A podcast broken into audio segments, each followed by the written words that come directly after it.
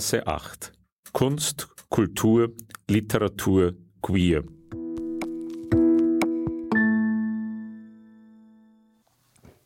Herzlich willkommen bei Berggasse 8.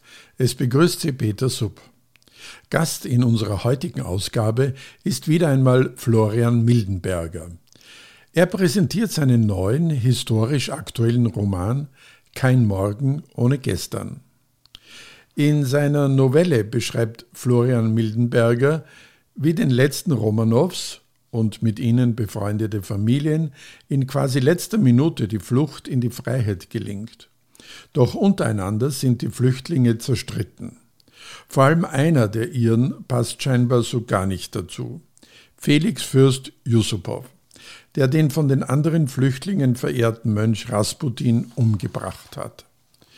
Yusupows sexuelle Interessen sind kein Geheimnis und machen ihn zusätzlich zum Außenseiter. Aber irgendwie ist man doch auf ihn angewiesen.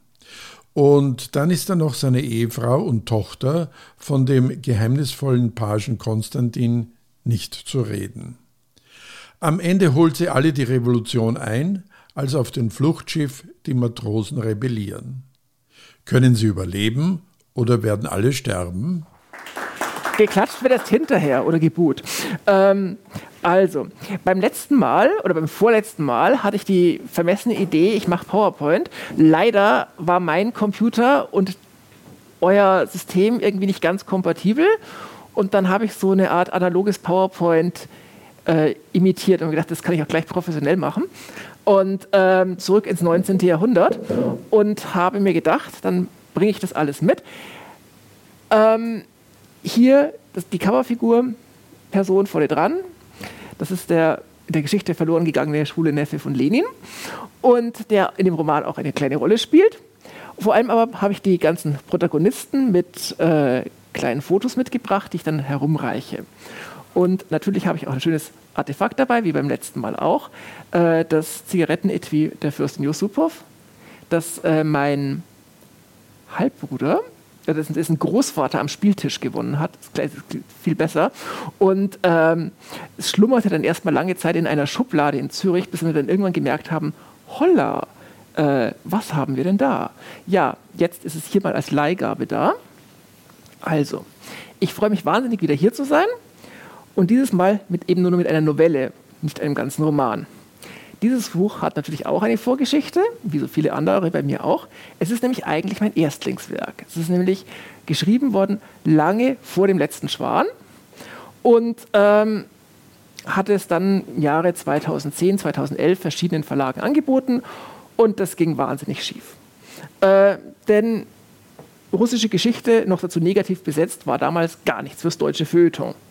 Schließlich liebte man Gasputin, den lupenreinen Demokraten aus dem Osten, der das schöne Gas lieferte und im Gegenzug unpünktliche deutsche Intercity-Züge kaufte. Und überhaupt, ich durfte mir tolle Sachen anhören von Germanisten, von Lektoren. Wo ist denn überhaupt die Halbinsel Krim? Wer soll denn sowas wissen?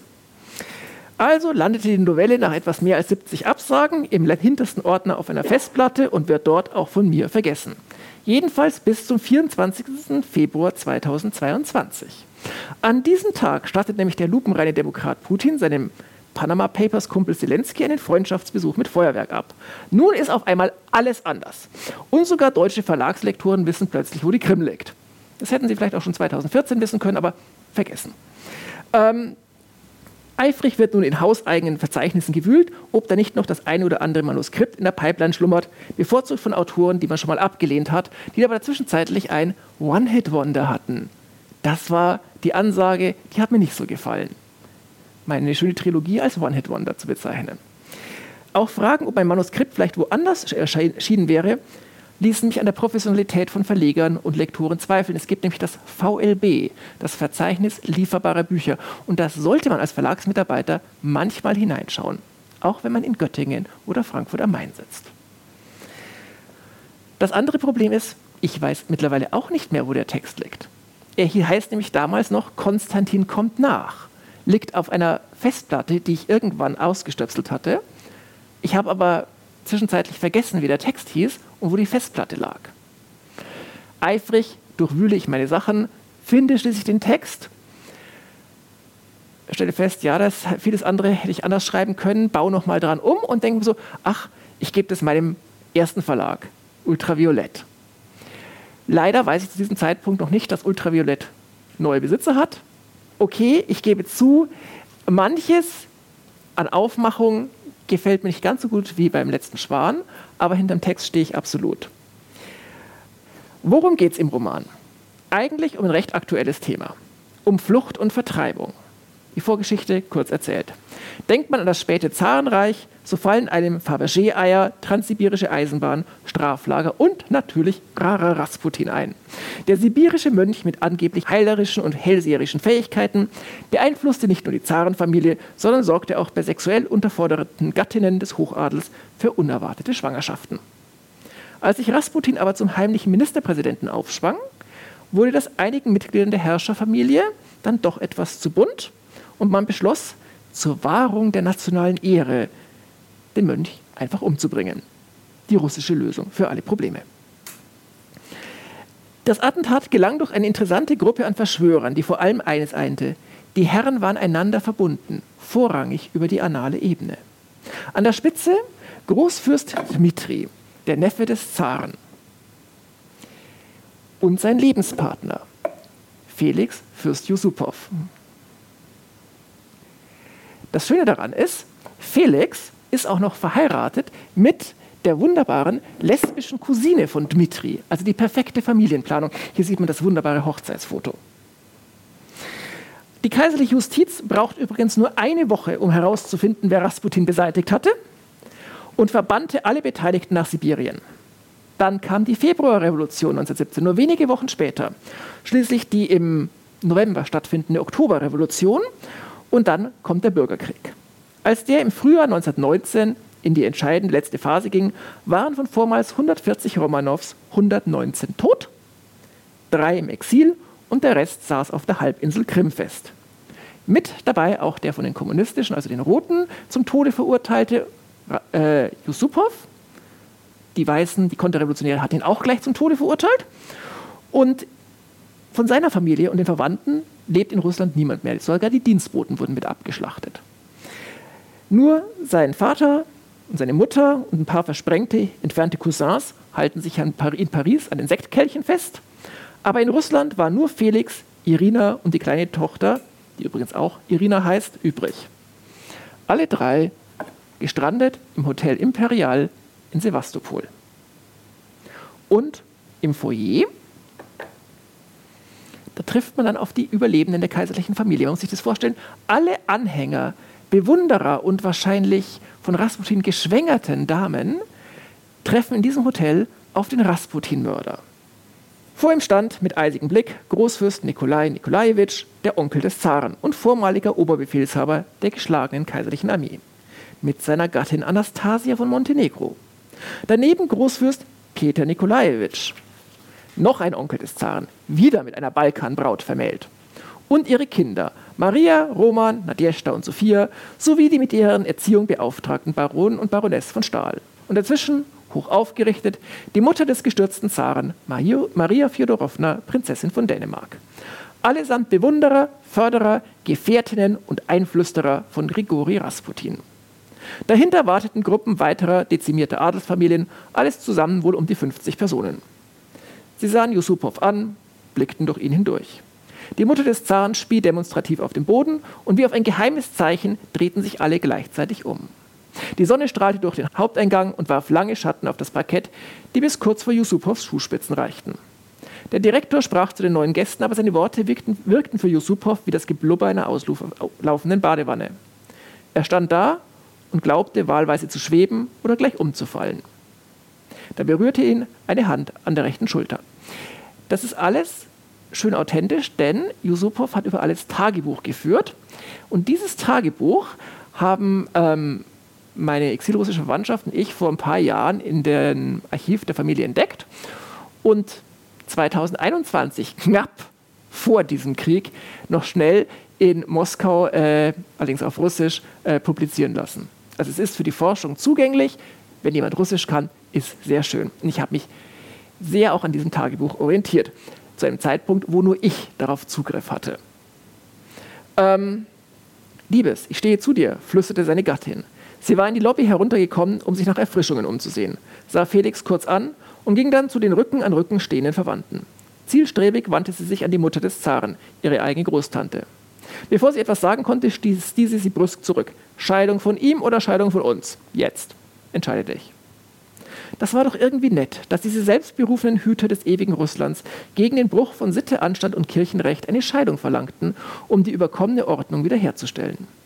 Felix Yusupow hätte es akzeptiert, wenn sich seine Ehefrau scheiden lassen wollte. Anfangs hatte er ohnehin nicht verstanden, warum eine russische Prinzessin sich ausgerechnet ihn als Ehemann ausgeguckt hatte, dessen manieriertes und dandyhaftes Gebaren keinen Zweifel an seinen ureigenen sexuellen Interessen ließ. Er war reich, sogar vermögender als das Kaiserhaus. Aber des Geldes wegen heiratet keine Prinzessin einen rangniedrigeren Adeligen. Doch allmählich und insbesondere in den letzten Monaten hatte er begriffen, dass für manche Frauen die Ehe mit einem effeminierten Mann durchaus von Nutzen sein konnte. Ebenso wie es für einen an Männerkörper gewöhnten Gatten vorteilhaft sein konnte, wenn die angetraute Ehefrau sich selbst knabenhaft inszenierte. Und das auch im Bett. Denn natürlich war es notwendig, miteinander zu verkehren. Felix hatte keine Ausrede wie Tuberkulose oder Mumps. Nein, er galt als potent und das konnten nicht wenige Hochadelige bestätigen. Also war die Schwangerschaft der Gattin unabdingbar und Felix war zu stolz, als dass er einen Stallmeister damit beauftragt hätte. Dem war auch Irina abgeneigt, fürchtete sie doch die Infektion mit allen möglichen Geschlechtskrankheiten. Irgendwie seltsam, dass sie annahm, ein versierter Analspezialist wäre dafür weniger disponiert als ein in orthodoxen Glaubensprinzipien verpflichteter Pferdepfleger.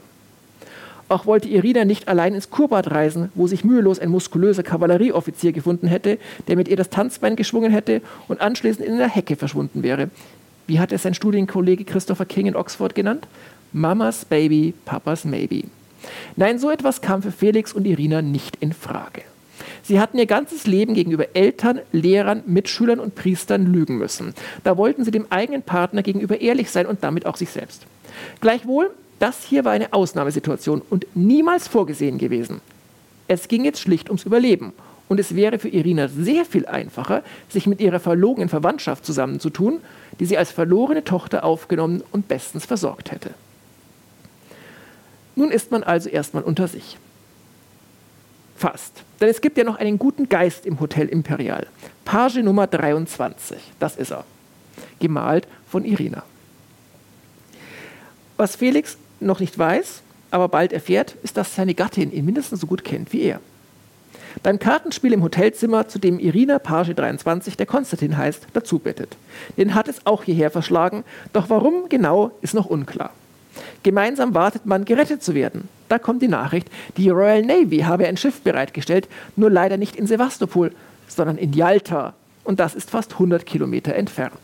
Es ist Bürgerkrieg. Ja? Ein umgebauter Lazarettlastwagen soll sie dorthin bringen. Alle Personen samt Gepäck, etwa 60 Leute. Es wird, freundlich formuliert, etwas kuschelig. Es stank. Anders ließ sich die Situation nicht beschreiben. Eisengeruch ließ er ahnen, dass in diesem Schweinekoben auf sechs Rädern Blut geflossen war. Nicht anders zu erwarten bei einem Lazarettzug. Immerhin hatten sie den Wagen desinfizieren können, hätten sie ihn desinfizieren können, aber der dazu notwendige Alkohol war wohl in Kehlen gewandert, anstatt auf Wände und Böden gesprüht zu werden. Dazu der Gestank von Katzenpisse und menschlichen Exkrementen. Die Holzpritschen klebten und Felix wollte gar nicht wissen, in welche angetrockneten Flüssigkeiten er sich setzte. Das war das nächste Problem. Der Wagen war zu klein für alle Flüchtlinge. Und so setzte sich Felix, schob die drei Taschen unter den Sitz und neben sich zwischen die eigenen Extremitäten und die schmierige Wand. Die Ehefrau nahm auf einem, seinem Schoß Platz und auf ihr die Tochter. Es war dunkel, weswegen Felix erst nach einiger Zeit mitbekam, dass neben ihm Großfürst Nikolai Platz genommen hatte, auf dessen Schoß zwei Koffer und eine Tasche ruhten, während die breithüftige Gattin auf einem Schemel zu seinen erlauchten Füßen Quartier bezogen hatte und sich verzweifelt an ihrer Riechflasche festhielt, wechselweise hyperventilierte oder röchelte. Immerhin hatte Felix zielsicher die einzige Sitzgelegenheit mit hochklappbarer Lehne genommen von der auch Nikolai profitierte, der mit einer Geschicklichkeit, die ihm Felix gar nicht zugetraut hätte, den Rückenschutz festzurrte und mit Hilfe zweier metallener Gabeln verankerte. Später sollte er gestehen, dass deren Installation Teil einer Militärübung 1908 gewesen war, an der er teilgenommen hatte. Der Boden klebte natürlich auf, dazu summten Fliegen, weiter vorne miaute eine Straßenkatze, die recht unsanft durch eine Öffnung hinausgeschleudert wurde. Zuvor verspritzte sie noch ihren Urin. Und schon ging's los. Der Dieselmotor startete und mit einer schwungvollen Anfahrt, die die meisten Emigranten von den Sitzen schleuderte, und so begann die Odyssee in Richtung Jalta. Felix mochte ein Schöngeist sein, aber er war technikaffin. Er hatte bei seiner Kurzinspektion des Gefährts herausgefunden, dass dieses einen 80-Liter-Tank besaß und voll beladen wahrscheinlich 30 bis 50 Liter auf 100 Kilometer verbrauchen würde. Theoretisch musste das reichen, wenn der Tank voll war, was Felix allerdings stark bezweifelte. Man würde also unterwegs anhalten müssen. Immerhin würde kein Reifen platzen, denn das Gefährt verfügte wie jedes Militärfahrzeug in dieser Zeit über kettenumspannte Stahlwalzen, die eine sichere, aber auch äußerst holprige und ungefederte Fahrt garantierten. Felix wusste, dass der Asphalt nach wenigen Metern enden würde, dann käme bis zur Stadtgrenze Kopfsteinpflaster und danach Pisten. Positiv gesehen bekam er eine ganz kostenlose Prostata-Massage. Kaum war die Asphaltstrecke vorbei, wurden erst Gepäckstücke und dann Personen durch den dunklen Tunnel des Lazarettfahrzeugs geschleudert. Würgegeräusche wechselten sich mit Stöhnen und Schreien ab. Alsbald gesellte sich zum bestechenden Gestank des, der Geruch von ausgelaufenem Magensaft und des eines langsam vor sich hinkochenden, unter Schmierölmangel leidenden Motors. Irina griff mit ihrer linken Hand in Felix Manteltasche und zauberte einen letzten kleinen Duftbeutel mit Lavendel hervor, den sie wechselweise ihrer Tochter und sich unter die Nase hielt, während ihr Mann sich mit dem Pelzkragen der Gattin und dem Odeur der Muttenkugeln begnügen musste. Neben ihm stampfte die, die stampfende montenegrinische Schmalspurlokomotive mit defektem Kessel und der rasselnde Atem des unter Nikotinentzug leidenden vormaligen Oberbefehlshabers der kaiserlichen Armee. Irgendwann ist der Sprit alle, es geht mit Pferdekutschen weiter, bis schließlich die mit der Weißen Armee verbündete französische Fremdenlegion die Flüchtlinge aufsammelt und mit ein paar Bussen bis nach Jalta bringt, wo die Royal Navy sie in Empfang nimmt. Doch hier stellt sich ein Problem. Der britische Korvettenkapitän blieb hart. Nur Angehörige der eigenen Familie. Keine Pagen, keine Zofen, keine Erzieher, keine Köche, keine Butler, keine Hunde. Niemand. Irina wandte sich mit Tränen in den Augen an die Barone von Stahl, die im Gefolge der übrigen kaiserlichen Familie hinter ihnen standen. Sie hatten das richtige Alter und konnten Konstantin als ihren Sohn ausgeben. So der Plan von Irina. Die Baroness wies das Ansenden brüsk zurück. Niemals würden sie und ihr Ehemann sich herablassen, einen dahergelaufenen Straßenköter auf zwei Beinen als ihren Sohn auszugeben und damit die teuflische Sodomie zu rechtfertigen, der Fürst Yusupow fröne. Wenn Irina da mitzuspielen bereit sei, so soufflierte die geifernde Baroness, lasse dies auch ihre moralische Integrität mindestens diskurswürdig erscheinen. Irina wandte sich kopfschüttelnd ab. Sie wischte sich Tränen von den Wangen. Auch ihre Tochter, von Felix auf dem Arm gehalten, schluchzte. Es wird schon alles gut gehen, meinte Konstantin dem die Tränen ebenfalls herunterliefen. Ich kann ihr nachkommen mit dem nächsten Schiff. Er und seine Begleiter wussten, es würde kein Schiff mehr geben, allenfalls eines voller Bolschewiki. Irina kramte in den Innentaschen ihrer Jacke, förderte einen kleinen Beutel zutage, sie öffnete ihn und kippte den Inhalt Konstantin auf die Hand. Es waren drei fünf Rubel Goldmünzen. Dann überließ sie dem schluchzenden Konstantin den ganzen Beutel. Nimm es, vielleicht kannst du damit was erreichen. Danke. Und warum tut ihr das, euer Hochwohlgeboren? Irina ist mein Name und ich tue es, lieber Konstantin, weil dich keine Schuld trifft. Wenn das weder, dass du auf der Flucht bist, noch dass wir dich nicht mitnehmen können und dass du mit meinem Mann schläfst und er mit dir. Ich kann dich nicht retten, Felix kann es auch nicht. Und diejenigen, die es könnten, wollen es nicht. Und wir alle stünden nicht hier, wenn nicht viele Menschen, die so sind wie ich, sich nicht über lange Zeit so dumm angestellt hätten. Bevor Irina und Felix mehr sagen konnten, packten die britischen Marineinfanteristen Konstantin an der Schulter, rissen die Himmelsgittertür wieder auf und stießen den armen vormaligen Pagen zurück ins zerbröselnde russische Reich. Felix streckte ihm die rechte Hand durchs Gitter zu, Konstantin ergriff sie, küsste sie wieder und wieder, bevor er sie langsam zurückschob. Ich wünsche euch eine angenehme Fahrt. Meine Reise führt mich woanders hin.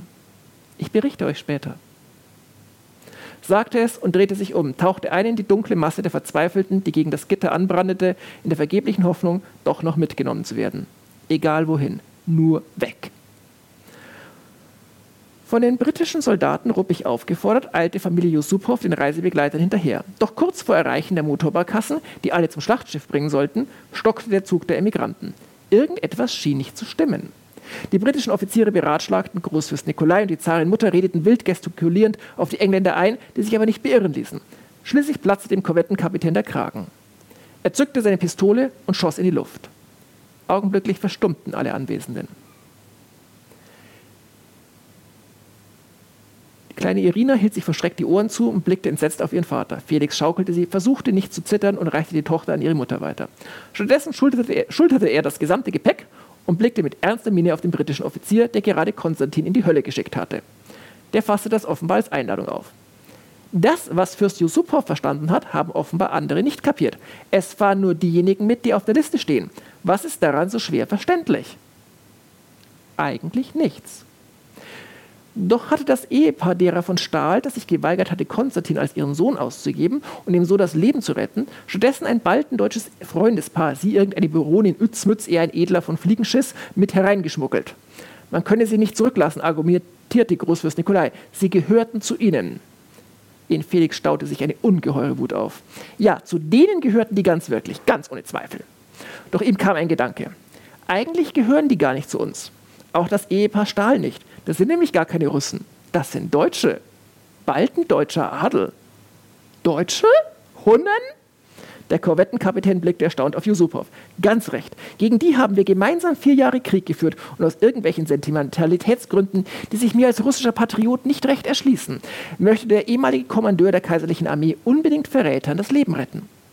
Finden Sie es nicht auch aufschlussreich, dass er zwar an diese Menschen dachte, nicht aber an seine eigenen Bediensteten, die immerhin Russen sind? So landet die ganze Mischpoke, wie sie Felix spöttisch nennt, auf dem Schlachtschiff HMS Marlborough. Natürlich hat dort niemand damit gerechnet, plötzlich ganze Familien an Zivilisten transportieren zu müssen. Also wird umgeräumt. Die Offiziersanwärter und jungen Offiziere fliegen aus ihren Kabinen hinaus und dürfen in die besseren Mannschaftskabinen umziehen. Die Mannschaften müssen in Hängematten im Speisesaal schlafen und das Essen wird für die gesamte Mannschaft nun schubweise in der Offiziersmesse eingenommen. In anderen Worten, alle sind sauer. Die Stimmung ist katastrophal schlecht an Bord. Es bedarf eigentlich nur noch eines Funkens, um das revolutionäre Feuer an Bord des britischen Schlachtschiffes zu entzünden.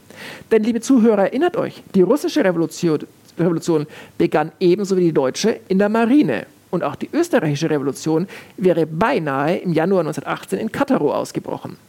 Unruhen im Krieg gab es auch in der französischen Marine und bei den Engländern. Die Matrosen, Seesoldaten, Unteroffiziere und Offiziere von HMS Marlborough sind seit Sommer 1914 kaum zu Hause gewesen, also fünf Jahre schon. Fast immer eingesperrt an Bord dieses Schiffes.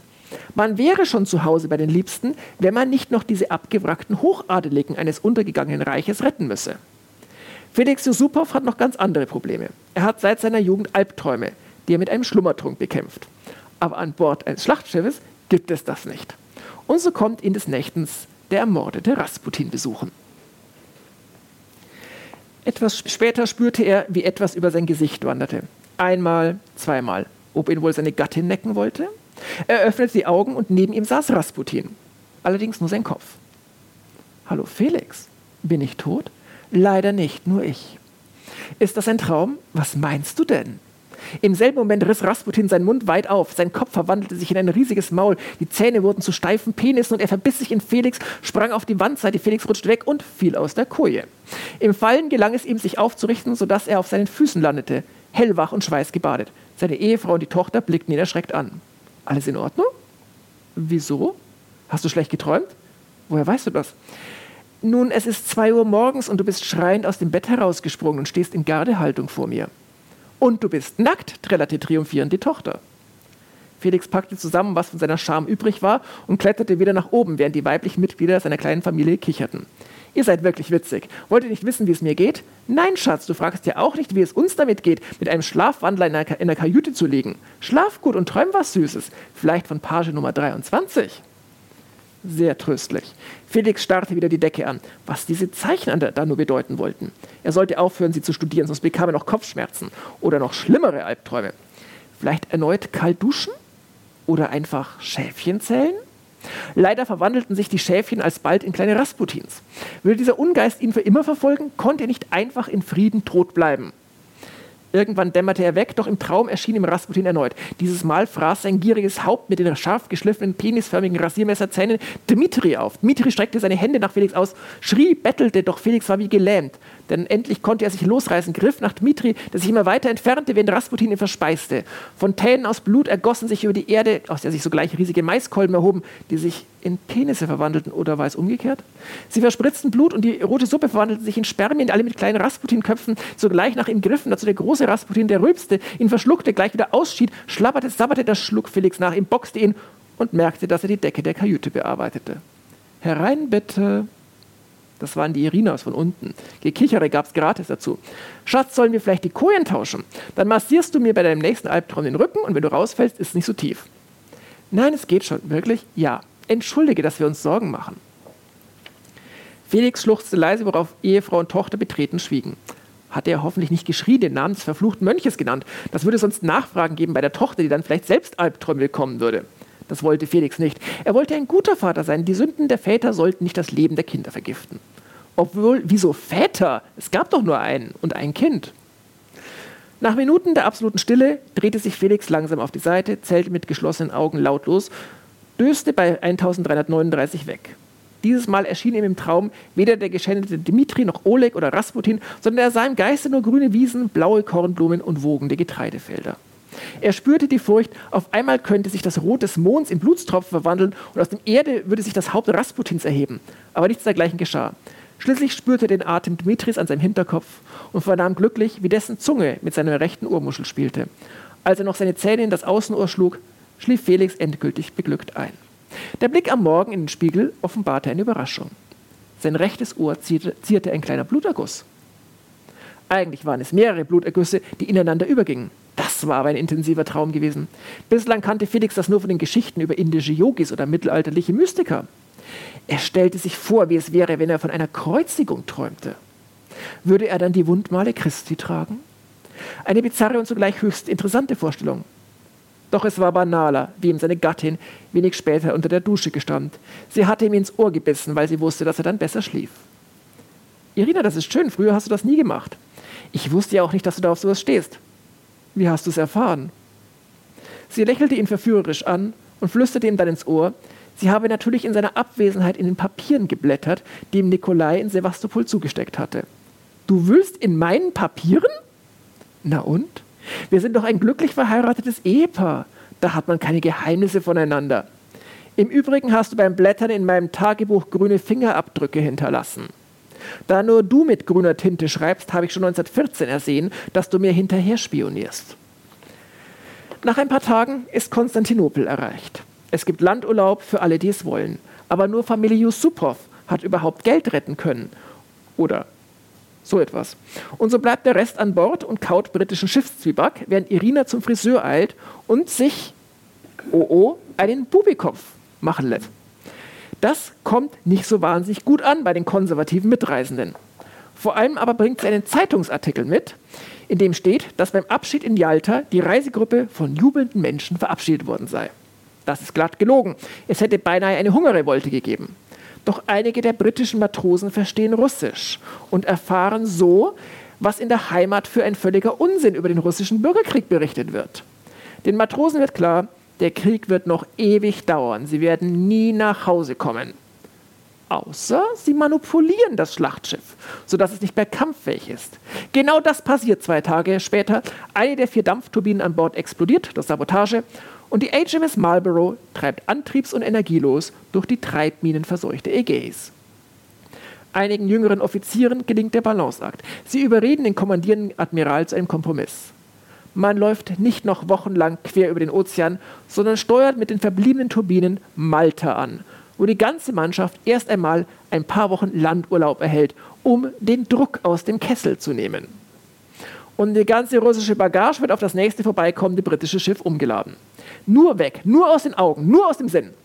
Zunächst aber sitzen sie alle in Malta im Hotel Maritim fest. Das es heute noch, heißt momentan, ich glaube, Ivy's Hotel, ist Adults Only und fest in der Hand mitteleuropäischer Bierbäuche und ihrer nordafrikanischen Liebesdienergemeinschaft. Und da ist Familie Yusupov damals abgestiegen. Irina redet jetzt mal Klartext mit ihrem verträumten Märchenprinzen. Die gemeinsame Tochter wird mit einer Spieluhr auf den Balkon gesetzt und es entbrennt ein Ehekrach, denn Felix hat an Bord von HMS Marlborough Sex mit der halben Mannschaft gehabt und weiß jetzt nicht, ob eine Geschlechtskrankheit sich eingefangen hat. Irina findet das begreiflicherweise nicht sonderlich witzig. Mir scheint, lieber Felix, du brauchst einen festen Partner. Und damit meine ich nicht mich, sondern ein Mann, an dem wir beide Gefallen gefunden haben. Ein hübscher junger Mann, der dringend gerettet werden müsste. Du hast mit Konstantin? Warum nicht? Willst du mich wegen Ehebruchs belangen? Er hat sicher ein Kondom benutzt, nicht wahr? Ja, das hatte er, zur totalen Überraschung von Felix. Er hatte dieses nicht von Irina erhalten, sondern es selbst mitgebracht und es auch bei ihr verwendet. Aber es ließe sich doch sicher auch in Paris ein hübscher Garçon auftreiben, sodass man nicht Irina warf ihre Hände nach oben, als wollte sie göttlichen Beistand erflehen. Ich fasse es einfach nicht. Du vögelst mit einem jungen Mann in der Wäschekammer, lässt dir von ihm das Gepäck hinterhertragen, dann rettet ihr uns noch auf der Flucht das Leben, wir müssen ihn zurücklassen und du hast ihn schon vergessen, bevor du ihm den Rücken zugerät hast. So also gehst du mit Menschen um. Irina. Ganz abgesehen davon, dass dir offenbar auch meine Interessen in dem Moment egal werden, wenn aus zufälligen Begegnungen Mehrwert zu werden droht. Wofür hast du Angst? Vor Nähe? Warum hast du mich dann geheiratet? Das war tatsächlich eine gute Frage, die Felix auch Irina hätte stellen können, doch wusste er die Antwort bereits. Für sie war die Ehe mit Felix die Flucht aus einem ihr jeden Atemzug zur Qual machenden Elternhaus. Für sie war die Ehe mit Felix eine Art Freiheit oder zumindest die einzige Möglichkeit, in der frömmelnden Autokratie einen Hauch an Selbstentfaltung erleben zu können. Aber die zaristische Herrschaft war entfallen. Irina, das spürte Felix, konnte eigentlich jetzt auch allein oder mit der Tochter an der Hand glücklich werden. Das aber wollte sie offenbar nicht, denn in ihrem Leben hatte Felix einen Platz. Aber nicht ein Felix, der nur an sich dachte, sobald sich eine Affäre in mehr zu verwandeln drohte. Schau, Irina, ich habe mich oft verliebt. Und es war nie das, was ich erhofft hatte. Zeitweise wollte ich mein ganzes Geld den Armen schenken und einfach auswandern. Einfach nur, damit ich mein Glück finden kann. Aber dann starb mein älterer Bruder und ich musste heiraten, Nachwuchs zeugen. Hast du schon erledigt? Du bist ein guter Sohn gewesen. Wann willst du ein guter Mann werden? Ja, damit könnte er eigentlich anfangen. Aber warum lag Irina Konstantin so am Herzen? Weil er gut im Bett war? Sie hatte doch selbst eingeräumt, dass sie mindestens so viel Spaß gehabt hatte wie er. Warum wollte sie unbedingt den jungen Mann retten? Hast du dich nie gefragt, warum ein erfolgreicher Jurastudent Toiletten reinigt und als Hotelpage am Arsch der Welt schuftet, an jedem Ort im europäischen Russland, der von Moskau und Petrograd am weitesten entfernt ist? Er will eben nicht von den Kommunisten ermordet werden. Ein kleiner Dienstadeliger. Klar. Sonst also soll nichts dahinter stecken. Du hast dir gar keine Gedanken gemacht. Dein Interesse an ihm war in dem Moment erlahmt, als du seinen Orgasmus hattest. Ganz so war es nicht. Immerhin war man ja noch die ganze Flucht zusammen gewesen. Doch er musste zugeben, seine Frau hatte nicht ganz unrecht. Felix blendete das Schicksal seiner Mitmenschen schon lange aus. Aber seit er selbst auf der Flucht war, tat er dies auch aus Selbstschutz. Er wollte nicht noch erfahren, wie katastrophal das Leben der Nächsten um ihn herum war. Zumindest nicht derjenigen, die wirklich litten. Die kaiserlichen und hochadeligen Hypochonder an Bord des Fluchtschiffs waren ja nicht ein Personenkreis, dessen Schicksal ihm besonders nahe ging. Und umgekehrt war es wohl ganz ähnlich. Aber darum ging es Irina nicht. Konstantin ist auf der Flucht. Ihm wird im neuen Russland ein ähnliches Leben aufgezwungen werden, wie wir es leben mussten, als Onkel Nikolaus noch das Zepter schwang. Er kommt aus einer Familie, in der es nicht gewünscht ist, dass der intelligenteste Sprössling Männer am liebsten von hinten betrachtet. Das weißt du woher? Ich habe den Hoteldirektor im Imperial ausgefragt und Konstantin damit konfrontiert. Du hast ihn natürlich nie nach seinem Namen gefragt, nehme ich an. Ich weiß doch, dass er Konstantin heißt. Irina seufzte tief. Bist du so dumm oder arrogant oder tust du nur so? Gute Frage. Es war nicht Dummheit, ja, es war Arroganz, die Überlegenheit, die sich aus einem alten Namen und einem riesigen Vermögen speiste. Nein, er hatte nicht nach Konstantins Familienname gefragt. Warum das so wichtig sei? Felix, du wirst von den Schergen der roten Geheimpolizei nicht gesucht, weil du Männer vögelst, sondern weil du Felix Fürst Yusupov bist. Das hast du vielleicht schon mitbekommen, kleiner Märchenprinz. Durchaus. Schön. Konstantin heißt Konstantin Wladimirovich Ulyanov. Vielleicht ist der Name geläufig? Schock. Ja, das war ja Ulyanov, das war Lenin. Konstantin war also, was? Sein Neffe, sein einziger Neffe.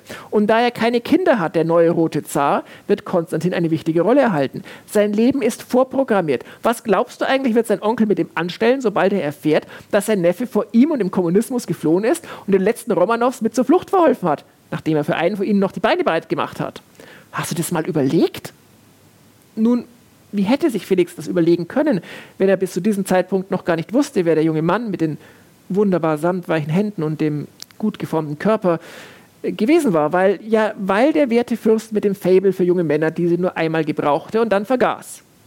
Nicht aber seine Ehefrau, die offenbar ebenfalls Volksnähe gesucht und gefunden hatte, dann aber den jungen Mann noch weiter befragt hatte, weil sie mehr wissen wollte über ihn und warum es ihn wohin verschlagen hatte. Felix hingegen hatte sich längst abgewöhnt, Fragen zu stellen, weil er zum einen zu oft belogen worden war und zum anderen er Nähe aufgrund früherer Enttäuschungen nicht mehr zulassen wollte. Aber jetzt, tja, nun war es doch etwas spät. Ja, spät, aber nicht zu spät. Mit einem uralten britischen Linienschiff geht es im Schneckentempo weiter bis nach Neapel. Hier trennen sich die Wege. Die abgerissenen und größtenteils bankrotten russischen Prinzen, ihre Ehefrauen und Kinder werden von der Französischen Republik mit einem Schlafwagen abgeholt und in Frankreich untergebracht. Die Söhne und Töchter werden in den nächsten Jahren meistbietend auf Adelsbällen versteigert, um auch die Eltern versorgt zu wissen. Keiner von ihnen wird jemals wieder russischen Boden betreten.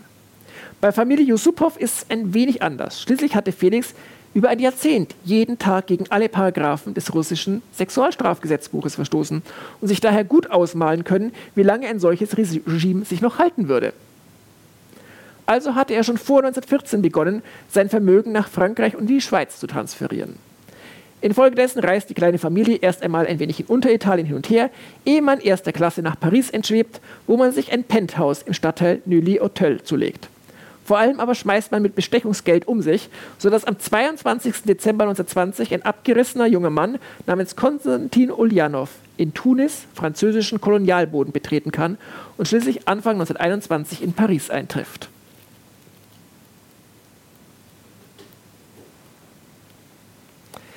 Felix und Irina hatten ihn nicht vergessen. Das russisch-orthodoxe Weihnachtsfest am 6. Januar 1921 konnten sie zusammen in Paris begehen. Seine neue Rolle übernahm Konstantin begeistert. Er teilte sich die Erziehung der Tochter mit der Mutter und sie teilten sich auch Felix. Nachdem das Ehepaar Yusupow beschlossen hatte, seinen Sinn für Luxus in geschäftliche Aktivitäten umzuwandeln, wirkte Konstantin als Model für die Kollektion des Modehauses Irfe, zusammengesetzt aus den beiden ersten Buchstaben der Vornamen des Ehepaars, ehe dieses in der Weltwirtschaftskrise in die Pleite schlitterte. Er blieb dem Ehepaar als Butler erhalten und fungierte als Sachwalter eines kleinen Fonds, mit dem mittellose Emigranten unterstützt wurden. Zuletzt wohnte das Ehepaar Yusupow in der Rue Pierre Gourin, Nummer 38, im Stadtteil Neuilly Hotel. Felix starb 1967, Irina 1970. Als Konstantin ein Jahr später den Folgen eines Oberschenkelhalsbruchs erlag, ließ Irina Junior seine Leiche kremieren und im Grab der Eltern auf dem russischen Friedhof beisetzen. Ich habe noch ein schönes Foto von der Familie in den 1960er Jahren. Ähm, Felix, Konstantin, Irina Senior und Irina Junior. Irina Junior sieht ein bisschen aus, als ob sie gerade äh, den zweiten Platz beim Transenwettbewerb gewonnen hätte. Aber ähm, ist trotzdem eine schöne, harmonische Familie. Ähm, am Schluss, als man sowieso kaum noch Geld hat, zieht man in ein schönes, kleines Häuschen ist eigentlich eher so ein Bungalow, kein Penthouse mehr, 40 Quadratmeter, aber für ein altes Ehepaar genügt es in den 1960er Jahren. Ähm, Trotzdem ist ja ganz hübsch. Seit 2013 gibt es dort übrigens eine Gedenkplatte an der Hauswand, dass hier der Befreier Russlands von Rasputin gewohnt habe. Ähm, ich, der Text ist von mir. Egal. Äh, dann habe ich noch ein nettes Foto von Felix im Alter, mit, wo er da sitzt und vor, hinter sich das Jugendporträt von sich. Er sieht ein bisschen aus wie François Mitterrand in der Endphase. Aber ähm, ja doch, oder? Wir sehen ja nichts. Danke. Oh ja, genau. Nein, das ist Felix Yusupow. Das passiert, wenn man Syphilis zu lange nicht behandelt. Ähm, und der Rest der vormaligen adeligen Elite? Was ist mit denen? Noch bis zum Ende des Kalten Krieges trafen sich die Angehörigen des russischen Hochadels einmal jährlich wahlweise in London oder Paris, versicherten sich ihrer gottgewollten Rolle und hoben die Gläser mit dem Trinkspruch nächstes Jahr in St. Petersburg. Nie sparten sie an Racheplänen und blutrünstigen Fantasien, was sie mit den Kommunisten alles anstellen würden. Als die Sowjetunion zusammengebrochen war und die neue russische Regierung mit Diplomatenpässen winkte, vergaßen die zuvor so kämpferischen Hochadeligen alle Ideale und schworen zu Füßen der vormaligen sowjetischen Funktionäre und der ihnen ergebenen Vertreter der orthodoxen Kirche dem neuen Russland die ewige Treue. Heute sind es die Nachkommen jener Romanows, die damals von der Krim flohen, die Putin zur Seite stehen und den Krieg in der Ukraine befeuern. Manche Throne werden offenbar völlig zurechtgestürzt. Ich danke für die Aufmerksamkeit.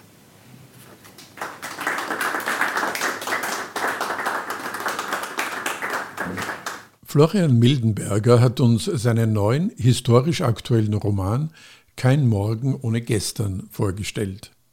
Auf Wiederhören bei der nächsten Ausgabe von Berggasse 8, sagt Peter Sub.